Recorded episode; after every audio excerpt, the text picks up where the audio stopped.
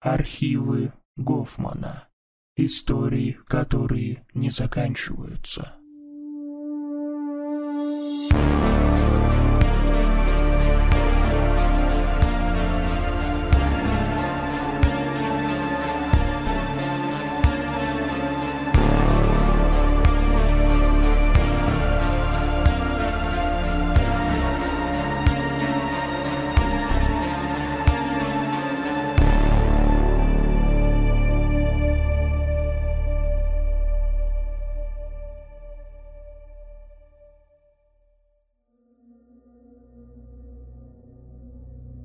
Довелось мне служить в пограничных войсках в самом конце 80-х. Служил я на заставе, на границе Карелии и Финляндии. Шел восьмой месяц службы, стало быть, был я уже слоном. Служил со мной на полгода старше призывом уже черпаком мой земляк, сержант Андрей Илеев по кличке Болгарин. В силу землячества взял он надо мной шефство – так что приходилось мне постоянно слушать нудные рассказы о его похождениях в нашем родном городе Саранске. Как ловко он там кадрил девок, пьянствовал и наваливал люлей местным металюгам и нефорам. Единственный вид службы и работы, особенно у молодняка, слонов и у духов, как мы, был наряд. Обход государственной границы, он же дозор – на веренной нашей заставе участке около 15 километров. Деды тоже ходили в дозор, но редко, в основном замыкающим. При этом остальные деды мирно существовали в казарме. Смотрели телек, резались в шутку, готовили дембельские кителя и альбомы. Мечтательно рассказывали друг другу, кто чем занимается на гражданке. Дозор состоял из трех человек. Кинолога с собакой, связиста и замыкающего, он же старший дозора, обычно сержант или дед. Я служил кинологом, и была у меня прикрепленная служебная собака, овчарка по кличке Дик. И вот в один из обходов границы произошел такой случай. Идем мы по тропе, по своему маршруту. Неожиданно Дик начал лаять, мелким рывком пытаясь увлечь меня за собой. Я не поддался, резко отдернул поводок и дал команду псу умолкнуть мы остановились. Болгарин достал бинокль и принялся рыскать глазами по ближайшей местности. А местность, надо отдать должное, просто заглядение. Сосны, березы, осины, ручьи и небольшие речушки с чистой водой. Через какое-то время его взгляд остановился. Он снял бинокль шеи и с довольной ухмылкой хулигана-школьника подозвал жестом меня. Я подошел. Болгарин передал бинокль и показал в ту сторону, куда еще несколько минут назад лаял Дик. Я взял оптику и направил на небольшую опушку в пролеске, куда он показывал, и опешил. На полянке занимались, э, размножением два зверя, что-то среднее между медведем и барсуком. Нужно сознаться, что я никогда не был силен в биологии видов и не понял, что за звери передо мной – Посмотрел на Андрея, а он говорит «Гляди, слоняра, росомахи сношаются». Сказал он, конечно, в более грубой, но от этого не менее понятной форме. После чего скинул легким движением руки с плеча автомат, передернул затвор, прицелился и пустил одиночный выстрел в сторону зверей, охваченных страстью. Стрелок он, надо сказать, был отменный, и с единственного патрона попал самцу прямо в шею – Тварь мучилась недолго. Когда мы подошли, а до мишени расстояние было не более 100 метров, он уже издавал предсмертные звуки. Дик снова стал лаять, но я его к зверю не подпустил. Слишком велика вероятность подхватить чумку, бешенство или еще какую болезнь, которыми лесные твари сами не болеют, но часто являются их носителями. Самка довольно оперативно смылась в кусты, да и, судя по всему, у болгарина тратить второй патрон, за который придется потом отчитываться, желания не было. Он достал зачелкованный им на стрельбах патрон и вставил его в магазин. Потом он довольно осмотрел жертву, но трогать ее не стал. А на недоуменный вопрос, который я хотел задать, но не посмел, словно прочитав мои мысли, ответил. «Потому что нефиг устраивать тут всякое безобразие». На него впечатлительного, мол, это плохо влияет. Мы слышно зашагали вперед. Вероятность того, что выстрел слышал кто-то на заставе, равнялась нулю.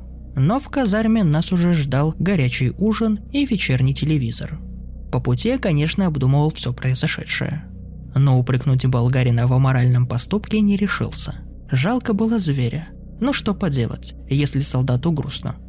Шли дни, неделя сменяла другую. После злополучного убийства минуло уже 10 месяцев.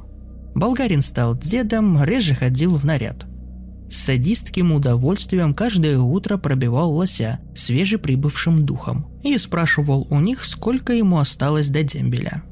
70, 45, 30, 20 дней. Время тянулось медленно, но болгарин уже предвкушал будущее. Скорую дорогу домой, море алкоголя, любимый мотоцикл и грудастых податливых девчонок, приехавших в Саранск осваивать профессию швеи-мотористки – а также радостное будущее без ранних подъемов в 6 утра. Без чертовой сечки и бекуса, без пьяного замполита, страдавшего от афганского синдрома, который постоянно мучил нас по ночам, объясняя построение и изнурял физическими нагрузками, прокачиванием. И вот за три дня до дембеля по старой погранцовской традиции наш дембель-болгарин пошел в свой последний дозор – было раннее майское утро, казалось, все животные молчат в обычном шумном лесу.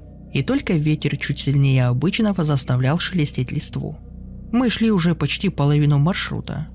Миновав проселок, на котором когда-то тлели остатки несостоявшегося отца, самца Росомахи. Пока их окончательно не обглодали и не растащили местные хищники и падальщики, оставив лишь череп да несколько костей – Болгарин, вопреки уставу, шел не последним, а вторым, напялив по дембельской традиции кепку на самый затылок и куря сигарету марки «Опал». В это утро, как, впрочем, и в большинстве случаев, мы нарушали устав и шли не на необходимом расстоянии в 30-50 метров, а всего лишь в 5-7 метрах, чтобы слышать друг друга при разговоре. Сзади, примерно в 20 метрах от нас, шел связист моего призыва – мы обсуждали уже не помню что, какую-то ерунду, как вдруг я услышал звук падения. Обернулся. Передо мной лежало тело болгарина, но без головы. Голова валялась рядом в метре от него, а чуть правее стояла Росомаха и смотрела прямо мне в глаза. Это продолжалось всего мгновение. Зверь повернулся в сторону кустов и дал дёру. Мне же еще понадобилось пару секунд, чтобы прийти в себя. На удивление Дик не только не залаял, но не издал звука вообще. Спрятался за меня, прижав уши. Я бросил поводок, скинул автомат и выпустил весь рожок в сторону убежавшего зверя. Как потом выяснило следствие, ни одна пуля его даже не задела. Подбежал ошеломленный связист и начал орать, что он все видел – видел, как нечто бросилось с дерева, под которым проходил сержант. И одним движением лапы, как капустный колчан от кочерышки отделила голову болгарина от шеи, после чего он еще по инерции сделал шаг и рухнул. Я нагнулся к голове болгарина, глаза были открыты и выражали нечеловеческий ужас. Я запомнил их на всю жизнь. Тело сержанта сначала увезли в комендатуру, а потом через четыре дня в запечатанном цинковом гробу отправили из части домой в сопровождении вечно пьяного старшины и двух слонов. Командиры и военные следователи, конечно, сначала не поверили в нашу историю. Нас заставили сдать анализы мочи на наркотики. Меня и связиста долго допрашивали. Следствие привлекло местных егерей и охотников. Из их рассказов следовало, что Росомаха – зверь очень умный и осторожный. Не каждому охотнику доводилось его видеть. А еще у него уникальный нюх. По нему и она могла запомнить своего обидчика, а потом выследить. Опять же, как показало следствие, судя по когтям, шерсти и помету на дереве, Росомаха много раз приходила на это место в ожидании своей жертвы. Дело закрыли через три месяца. Офицерская версия – Несчастный случай. Сержанту оторвал голову медведь. Остаток службы я провел в подразделении, ходя в наряд то по столовой, то занимаясь собаками. С тех пор минуло уже 18 лет. В лес я никогда не хожу по грибы и часто озираюсь по сторонам. Мне все еще кажется, что эта чертова росомаха прячется где-то поблизости.